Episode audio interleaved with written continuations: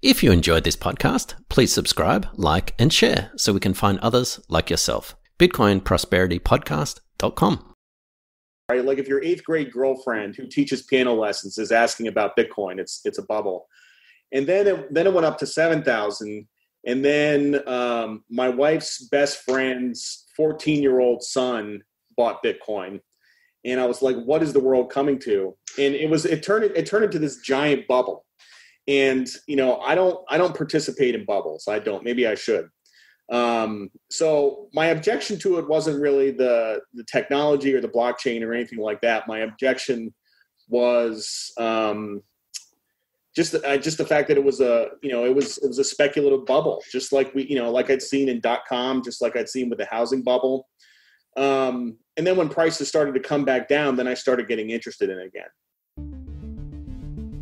Welcome to the Bitcoin Prosperity Podcast with your host, Gordon, that's me, and Faris from CoinCompass.com, enabling you to safely buy and securely store your Bitcoins.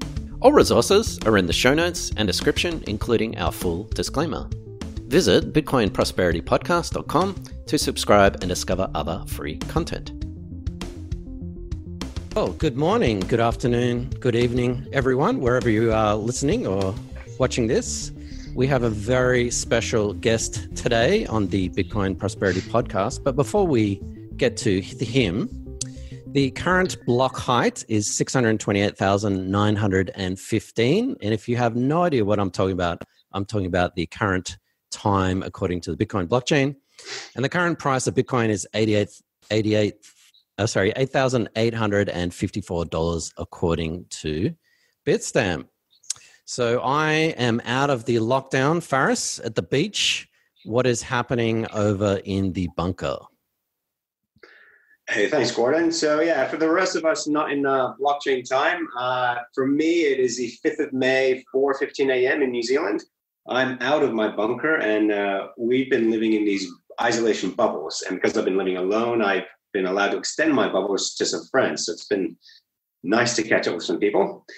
Um, but yeah, I'm very excited to announce our next guest, uh, Jared Dillian of Daily Dirt Nap. Um, real pleasure to have you here, Jared. Thank you so much for joining us. Yeah, thanks for having me. Now, before we get into it, um, one thing I want to mention is yours is one of my favorite Twitter feeds to follow. Um, I know myself and a few other people, we tend to um, uh, probably puts a lot of thought and editing into our tweets before we put them out there. With your Twitter feed, I kind of get the impression this is what I'm thinking. It's going up there. yeah, uh, sometimes I get myself in trouble with that, but uh, yeah, it's it's pretty unfiltered. Well, I've got a confession to make about last year. I can't remember exactly when, but you almost blocked me on Twitter. And um, reason being was you said, I think it was a Friday, um, post your unpopular opinion.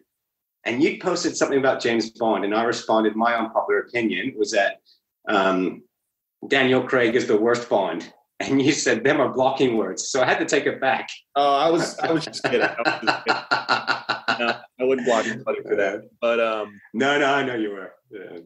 So yeah, for everyone out there at Daily Dirt Nap Twitter feed, that is um, yeah one of my favorite Twitter feeds to follow. Well, thanks. Um, yeah, it's it's. I guess I think it's an acquired taste.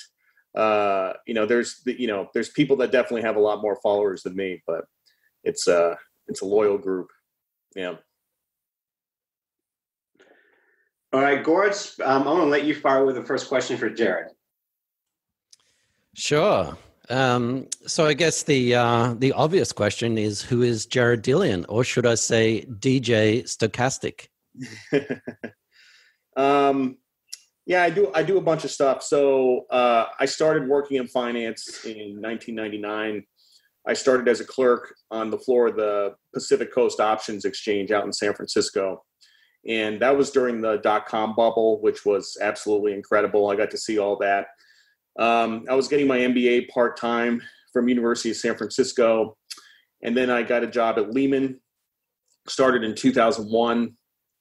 Um, a lot of people don't know that Lehman's building was actually downtown for 9/11, so I was there for 9/11. Um, I did index arbitrage for a few years, And then I ran the ETF trading desk from 2004 to 2008. It's kind of when ETFs were um, just you know entering that period of growth. Um, after that, at the bankruptcy, I left and, and started my newsletter, the Daily Dirt Nap. I started in 2008. I wrote a book in 2011 called Street Freak: Money and Madness at Lehman Brothers. That was uh, that was a very successful book. And then in 2016, I wrote a novel called All the Evil of This World, uh, which is a little, you know, it was a less successful book, but actually I'm very proud of that one. And I write for Mauldin Economics. I write editorials at Bloomberg. I've also written for Forbes and TheStreet.com. And like you said, uh, in my spare time, I'm a progressive house DJ, and I, I don't do it a lot, but I have like four or five gigs a year, and a lot of music on SoundCloud, Mixcloud, and stuff like that. So especially during the uh, during the lockdown, I've been I've been posting a lot of music for people to listen to. So. Wow. I mean, sorry, before Faris gets on to his uh, economic questions, just one more question perhaps. I mean, where to begin? You've got a, such a colorful life, but you also uh, work for the Coast Guard as well. Yeah, before um, before all that, uh, I went to the Coast Guard Academy and I was in the service for five years. Uh, I left as a lieutenant. I had a couple years on a ship at a Washington State, and then um, I spent a few years working in intelligence. Um, so, yeah, that's it was uh, it was a good experience. It was a good it was a good experience. It was it was a good start. Sounds like you've had Magnum PI's life. it's been pretty cool. It's a, it's not, you know, oh, the thing that the thing that I left out is um, nine months ago, I started a nationally syndicated radio show called the Jared Dillian Show, which focuses on mostly on personal finance. Um, so I've been doing that for almost a year now, and that's that's growing very slowly, and it's a lot of work, but uh, I'm hoping that's going to pay off someday. Feel cool. free to plug that. Uh, I listened to a couple of episodes. Do you, do you want to plug that and how perhaps people can get involved or call in or? Yeah, you can you can stream it. If, if, um, you know, I'm live six to eight p.m. Monday through Friday. That's Eastern time, and you can go to jareddillianmoney.com and you can stream the radio show and you can call in. Um, so yeah, I'm on every night. And what kind of questions are you looking for?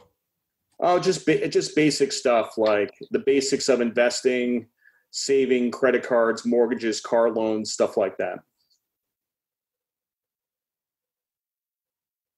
Um, Jared, before we get into Bitcoin, you've just raised something in the back of my mind here. Um, yeah, post 2008, a book I read was, I'm trying to remember this correctly, I think William Cohan, House of Cards. Yeah. It was a play by play of yeah, Bear Stearns, and you, the book you just mentioned.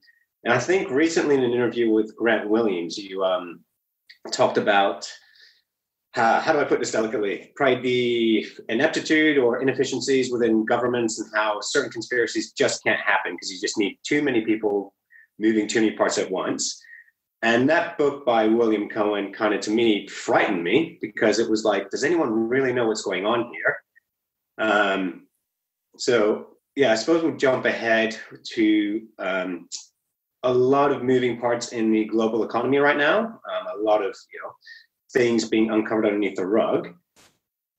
How concerned should we be that there are people out there that know what they're doing, know what's going on? I'm thinking, for example, what's happening in the repo market, um, sovereign debt, all these things, or is it people are just scrambling at the moment? Um, well, I, what you have is a disconnect between the financial markets and the real economy, and um, you know, there's a lot of people who are who have been very confused by the stock market uh, and how it's bounced. You know, the S and P's bounced 600 points off the lows, and you know they say, look, we're going to be in this very deep 18 month recession. It's going to take a long time to come out of. Why are stocks so high? Uh, valuations are still high, and um, you know, kind of getting back to your earlier point.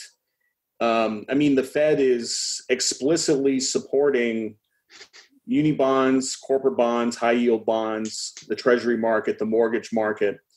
and in doing that it's kind of implicitly supporting the stock market. And that's you know and it's funny if you look at if you look at the bond market you know they're buying high yield but um, there's some bonds that they're buying and there's some bonds that they're that they're not. So the bonds that they're buying are trading at 4% yields and the bonds they're bu- they're not buying are trading at 10% yields and it just goes to show that there's parts of the markets that's that are being supported and parts that aren't. And it's leading to this you know bifurcation. Um, and that's really causing most of the confusion. And from the economic standpoint like yeah we will probably have an 18 month recession. You know uh, i try to focus uh, on you know the fed is the easiest institution in the world to predict they're super easy to predict and people get focused on instead of what they will do okay? And there's a lot of there's a lot of commentators out there who you know they say well this is they're creating moral hazard and this is morally wrong and they're focusing on what they should do instead of what they will do. So i, tr- I try to focus on what they will do. And in, in terms of policy tools they have a couple of things left. They have negative interest rates and they have buying equities. Those are the last two things that they haven't done. And my suspicion is that if we sell off to the previous lows of around 2200 in the S&P, you'll see those policy tools come out. Yeah, so with that, I was reading on a Gallup poll that um, going into 2008, you had I think it was about 63% of Americans were invested in stocks. Now it's around 50%. And that dramatically dropped the younger the participants are. So my concern is looking long term. If you have a stock market that's going up, high unemployment rate, high unemployment rate amongst the youth who are not participating in the stock market, and then you get President Trump saying stock market's going all time highs, you're going to have a further disconnect of young people who appear to be not involved in the stock market rally and simply don't have work or this prospect of work. Is that a demographic concern or a sociological concern from your point of view? Yeah, that's a very long term concern. I mean, you know, millennials have always been underinvested in stocks. Millennials actually like real estate a lot. They're big investors in real estate and they're also investors in crypto. Um, mm-hmm. So it, it's just it's just sort of generational preferences. I mean, I think as you know, millennials are actually getting kind of old. I think the oldest ones are around 37 or 38 now. But I think as that bulge uh, kind of moves through uh, the population, uh, I think you'll see more participation in stocks over time. It was a little different with my generation. You know, I started investing when I was 23, and um, it, you know, I was you know, I was being told that I had to start saving for retirement early. I had to invest in index funds. I had to be saving 20% of my paycheck. And, you know, when I was uh, 24 years old, I had, you know, a decent amount of money saved up in mutual funds. You know, that's what I did. I don't think the millennials do that. No, you're right. They are investing in crypto and Bitcoin. And um, yeah, that's pretty, there's a lot of research on to confirm that. Besa, um, you were had some very strong opinions about Bitcoin, um, and then you changed those opinions. Can you just tell us about that journey, please? Yeah, um, you know, I was I was definitely a late adopter. I was, you know, hearing I was hearing things about Bitcoin for a long time and never acted on it. And then sometime in 2017, towards the end of 2017, um, I could tell that um, I'll just tell you a quick story. I had um, I had a girlfriend from middle school. she, my eighth grade girlfriend, and she's she's you know she's been divorced twice, and she teaches piano lessons, and she gets alimony. And she sent me a Facebook message, and she asked me, "Should I buy Bitcoin?" Okay, and this was when it was around three thousand, and I you know, I told her no. I said because this is a bubble, right? Like if your eighth grade girlfriend who teaches piano lessons is asking about Bitcoin, it's it's a bubble. And then it, then it went up to seven thousand, and then um, my wife's best friend's fourteen year old son bought Bitcoin, and I was like, "What is the world coming to?" And it was it turned it turned into this giant bubble. And you know, I don't I don't participate in bubbles. I don't. Maybe I should. Um, so my objection to it wasn't really the the technology or the blockchain or anything like that. My objection was um, just the, uh, just the fact that it was a you know it was it was a speculative bubble, just like we you know like I'd seen in dot com, just like I'd seen with the housing bubble. Um, and then when prices started to come back down, then I started getting interested in it again. So um, that's that's that's really that's really what it was. So. So what was the intellectual flipping there? Where okay, this isn't a bubble. This is something I actually need to start looking into. Uh you know, probably I don't I'm not really I'm not really sure what that point in time was. Um, like I said, I was very late on this and I was experiencing regret. And actually, um, there was a friend of mine who was an early investor in Ripple, and I remember him telling me when when Ripple was you know fractions of a penny um, about you know Ripple's role in the payment system, and I should get involved in Ripple. And you know, there's actually there's like this theory that people don't buy things until they hear about it six times. Some people have to hear something six times before they buy something and i just never got over that threshold. So there was a part of me that literally just experienced regret because you know because i believed in the technology but i just you know couldn't get over the hurdle so i don't know you know that's that's what i eventually did. So was your regret not buying bitcoin or was your regret buying ripple? Uh not buying not buying bitcoin. Just i just wanted to clarify yeah. Yeah yeah. Do you want to learn how to safely buy and securely store your Bitcoins?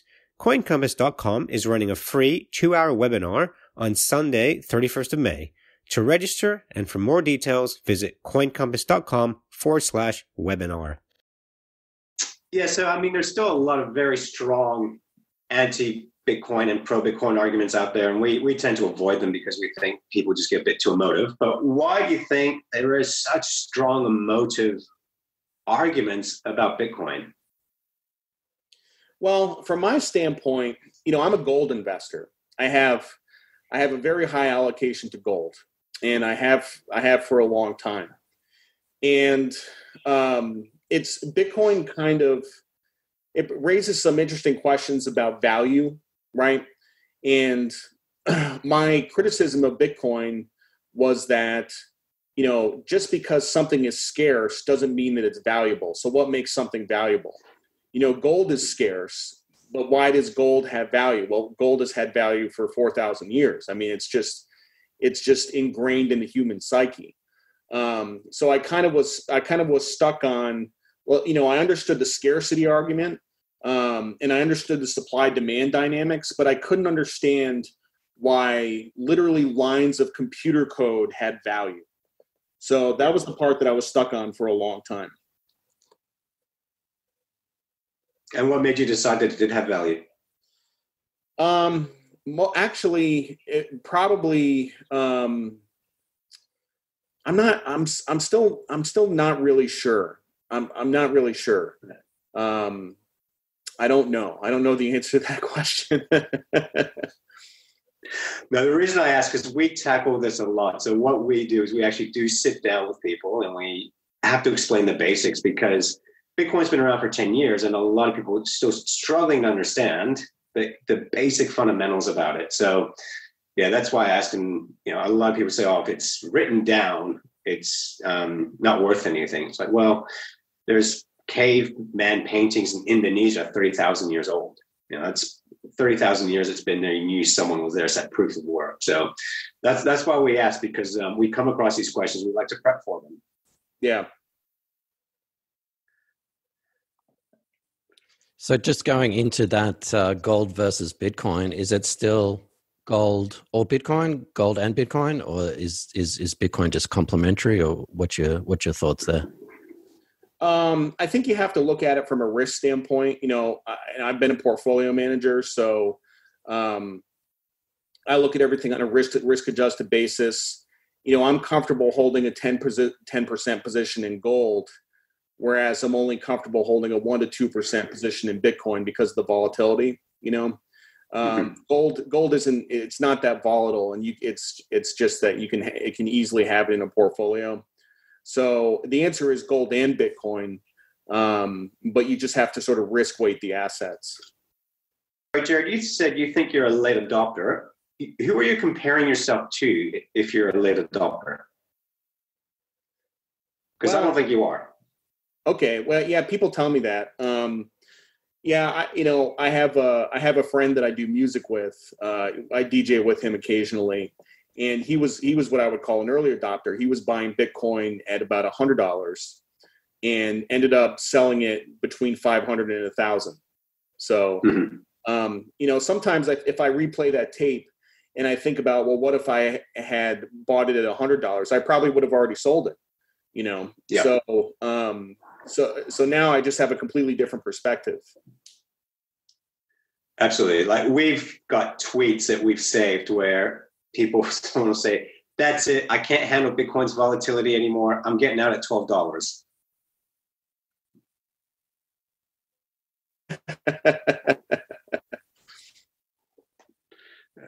um, so within the finance industry, um, so what you described to me was a trailblazer, someone that's in that early, but I think you're, you know, still a trailblazer in the finance industry because there's not that many people in your industry who are actually making the flip to Bitcoin. They're pretty anti-Bitcoin still, aren't they? Um, I think I think people are definitely warming up. Um, I would say the traditional finance industry, if you go back to 2017, 2018, was um, really against was really against Bitcoin. Um, but I think today, I think today people are warming up to it, and it's also it's starting to behave um, more like a traditional risk asset. Um, it's been it just in the last couple of months it's been more high, highly correlated with equity prices. It's sort of behaving as a risk asset. Um, and and also the volatility hasn't been as bad um, mm-hmm. but I, I do think it's maturing, and I think you know that'll attract more people over time. Yeah, we actually just posted a video about this. How I think Bitcoin's being a leading indicator to um, the Nasdaq, the S and P 500, and the VIX chasing these open gaps. Yeah, no, definitely, definitely. Yeah, yeah, and that we think is still a largely people misunderstand Bitcoin story, Bitcoin story value. It's a way to make a quick buck at the moment is how we think a lot of these people are seeing it. Yeah, I mean, from from my standpoint, like I said, it's all about it's about risk adjusted returns, and as the volatility comes down a little bit more, I'd be more comfortable, you know, having a bigger allocation to it. So. And is it just about the volatility? So, for example, to get you from a say one percent or five percent in a portfolio, is it purely the volatility, or do you need to see more adoption or other things to change? No, it, it, it really it really is just about the volatility. Yeah, because one of the things I talk about on my radio show with personal finance is that if you if you want to talk about asset asset allocation, um, you know, if you go back 20 years, 30 years, people said that you should have an allocation to, to bonds. And your allocation to bonds should approximately be your age. So if you're 70 years old, you should have a 70% allocation to bonds and a 30% allocation to stocks. And that's because as you're getting closer to retirement, uh, you can't stand the volatility that a higher percent allocation to stocks has. But in this last bull market, you know, from 2017 to 2020, people greatly increased their allocation to stocks. Whereas, you know, you had baby boomers walking around with 80, 90, 100% allocations to stocks and that's just that's just the wrong asset allocation. So with that, was it flipping to stocks simply because you weren't getting the yield that you used to be getting in bonds? Say that again. With the flipping to stocks, like more people buying stocks, is that because you're actually getting more yield out of owning stocks from dividends than the yield you're getting on the coupon in bonds? Uh, there's no, I mean, yes and no. I mean, definitely with interest rates being so low, it forces people further out the risk curve. Um, but you know, towards the end, it really became about performance chasing.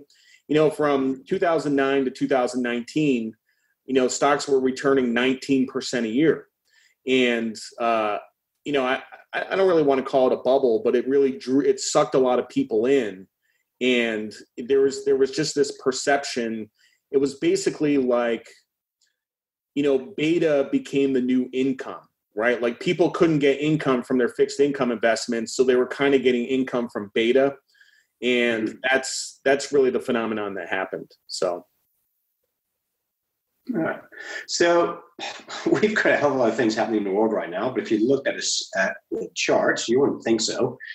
Um, elections coming up in the US next year. What to you is your biggest concern right now that people don't know about or aren't paying attention to? Like, you know, thinking of CDOs in 2008, all that kind of stuff. What's to you, this is the this this is the earthquake that I'm a bit concerned about in the uh, financial plumbing. Yeah, I definitely have an answer for that. So the thing that concerns me the most is this discussion about punishing China economically for uh, releasing the virus out into the rest of the world. And one of the things that's being discussed is actually defaulting on bond interest in principal. China doesn't own a lot of U.S. debt. They own about a trillion dollars, which is pretty small relative to the amount of debt outstanding, but it's it's still a lot. And um, that has that has the potential the potential to completely change the world as we know it. It has the potential to change international relations. It has the potential to change international trade. Uh, people will only trade with trading partners that they trust. Um, you have the potential for, you know, I'm thinking out long term, five to 10 years, but you have uh, the potential for countries to selectively default on debt that's owed to their enemies. Um, it's just a Pandora's box that you do not want to open. Um, and it, it, it, it even uh, you know increases the likelihood of a military conflict. So um, you know this is this has only happened in the last couple of days, but this is the thing that scares me the most. Wow. Okay. Uh, sorry, from a non-investor uh, economic point of view, uh, from an IT guy, are you talking about the first country default on the debt will cause a cascade, a house of cards, or are you talking about a, a total, you know, debt jubilee for all countries? No, not a not a debt jubilee for all countries. I mean, specifically, what the U.S. is talking about doing is just refusing to pay interest in principal on debt held by China. But the problem is, is the precedent that it sets. Um, and I mean, look, like you know, Trump is the first president to use economic power as a weapon um, rather than uh, diplomacy or military force.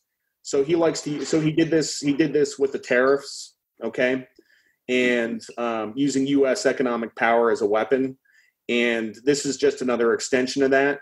But you know, countries don't default on their debt except for in rare cases like Argentina, which is a serial defaulter and stuff like that. But uh, you know, you don't intentionally default on your debt. So, well, the IMF doesn't let you do it; they just give you a higher credit limit. Yeah. Um, uh, that's it for questions for me um, on the macro stuff. Gorse, you have anything else? No, I noticed that you um, got a bachelor in computer science. Is that right? Yeah, math, computer science. Yeah. Oh wow! So you didn't obviously you didn't pursue that field. Um, are you still keeping up with programming and all this uh, blockchain technology? No, I was a very bad computer science major. It was a split okay. degree. It was computer science and math, and you could focus on one or the other. I for, I mostly focused on math. Uh, I got B's in my computer science classes, so it's you know but at least that, that would have helped you some way, you know, uh, some sort of poker system or some uh, card counting or something. Yeah, yeah, I yeah, I've, I've done. I'm not very good at it. By the, a lot of people think card counting is easy. It's actually very hard. It takes a lot of practice. It takes a lot of practice. I've tried, so I don't have that kind of patience. Fair enough. okay. Um, so just going back to defaulting on debt, uh, for example, the U.S. default on debt with China. Um, have you been following the, I guess the the innovations in the digital currency in China? Apparently, weeks away from their implementation of the digital yuan. No, I haven't heard about that. Okay, yeah, they just released some. I mean, it's on the internet, so it must be true. But they just uh, released some uh, screenshots of a, a digital yuan and an app, and yeah, it looks pretty pretty legit. And they say it's about a, a month away, so Mm. that'll be pretty interesting. So, actually, Jared, being a gold guy, what's your opinion on the uh, Shanghai Gold Exchange and the um, gold yuan um, oil trade with uh, Iran and Russia? Uh, you gotta you have to educate me on that. I'm not really sure what you're talking about. Uh, so China set up a, an, a gold exchange where you can buy and sell gold, but it's only physical gold, no derivatives, no leveraging. And the trade that they set up with Russia and Iran was we'll buy um, oil from you guys. Pay, instead of paying you in US dollar, because they're trying to get off the US dollar, pay you in Chinese renminbi, but you can convert that renminbi to gold, which is why China's been buying gold in abundance for the last 10 years. It's that makes sense. I mean, it seems like a pretty smart way to get off the dollar. I mean, it's you know, physical gold is hard, as we saw with um, you know the the Comex futures and the delivery problems that they had. You know, once the virus hit. So, um, I mean, look like for for you know centuries. You know that's how we settled transactions. We we know we sent ships around with gold. You know, so it can be done but um, it's it's it's a little bit it's a little bit clunky. So Yeah, if only there was an electronic safer version out there.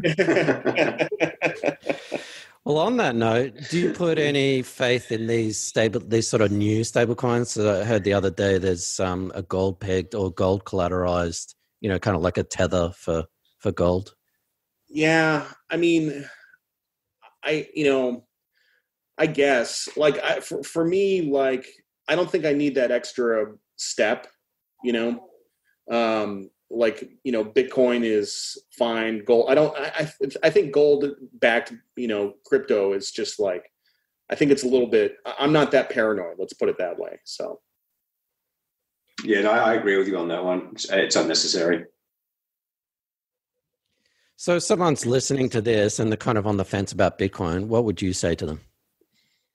Um, I mean, the way I look at it as a trader, you know, as somebody who spent you know nine years in the capital markets, I look at things in in terms of supply and demand. I look at terms of things and flows, and you know, there's 21 million Bitcoin, 18 million have already been mined, a whole bunch of them have been lost, so maybe there's 13 million outstanding, and it doesn't take a really big increase in demand or adoption to send the price up a lot. It really doesn't, you know. Uh, I mean, if so, it's that's that's kind of what I'm waiting for. Um, it, it's all based on supply demand dynamics. So You're waiting for Yeah. what? Sorry, for like mainstream adoption or Wall Street adoption? uh, let's say semi-mainstream adoption.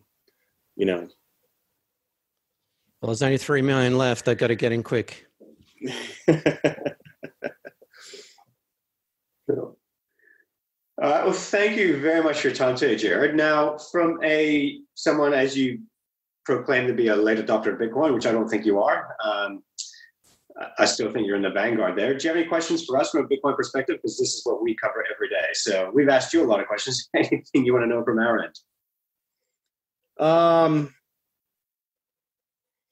I mean, I have a ton of questions. Um, I was actually I was actually talking to a Coast Guard Academy classmate last night, who is uh, who started a crypto fund, and um, you know he's um, he's invested in Bitcoin, but some of the other altcoins, and I just don't know the altcoin universe that well. You know, just being sort of plugged into Bitcoin Twitter, there's all these fights about you know altcoins and all this stuff, and like everybody yells at each other, and uh, like I, I kind of don't understand it, you know, like um, so. there's there's a lot of things about crypto Twitter I, I don't understand, um, but I just kind of like a casual observer. So That's the safest place to be. Yeah, no, we get asked that often. And one of the presumptions for people is that, oh, I can't afford $9,000 for Bitcoin. I'll buy something else without understanding that you can buy $20 worth. You know, there's eight decimal points to a Bitcoin. yeah, So that divisibility is something we have to explain to people. And yeah, we found a lot of people went to the altcoins because they thought they can afford Bitcoin. Is is literally that's the only reason? No, that's not the only reason. Um, one was just the return factors. People thought oh, if Bitcoin went up 3,000%, let me jump on something new mm-hmm. with the anticipation of up 3,000% as well. Not understanding, as you just mentioned, the denominator value that um, like Ripple has three, four billion ripples out there. Um, and same with all these other coins. A, they're, you know, they're, they're not limited in supply, but also the network effect. Who's behind these coins?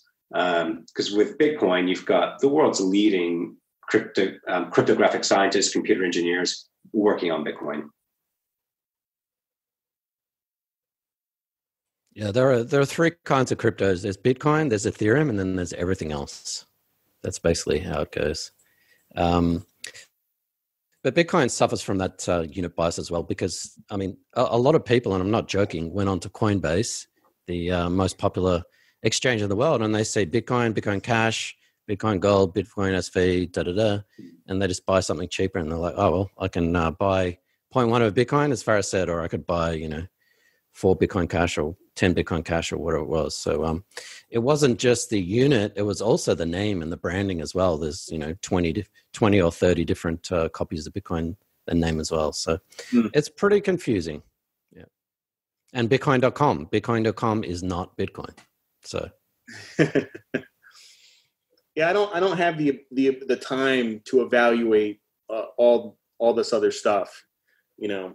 So, um, yeah, we recommend you don't. It's like with Bitcoin mining. People, I want to understand Bitcoin mining. It's like, nah, no, you don't. You get on a plane, you know the fundamental mechanics of how a plane takes off, but you don't actually have to look on the hood every time you get under on the plane. So same thing with Bitcoin mining. There's a lot of things that you think you should know, but you don't really you don't really have to. Yeah, just understand the fundamentals and don't be scammed. The only reason why I ever bought altcoins was to trade them against Bitcoin so that I could accumulate more Bitcoin in the end. So, mm-hmm. but you know, you get burnt. Some some of these illiquid altcoins you get burnt pretty quickly because you can't you can't sell at the price you want to sell at. So, uh, yeah, just uh, buy Bitcoin and hold it. Oh, Jared, we are very grateful for you joining us today. Like I said, I'm a big fan of your work and your Twitter feed. Now, just uh, tell our audience, um, and we'll put some links in our notes. Where where can people find you? Where do you want to direct them? Uh, you can find me at um, dailydirtnap.com. That's my newsletter. That's my primary business. Um, I think people would enjoy the newsletter. So dailydirtnap.com.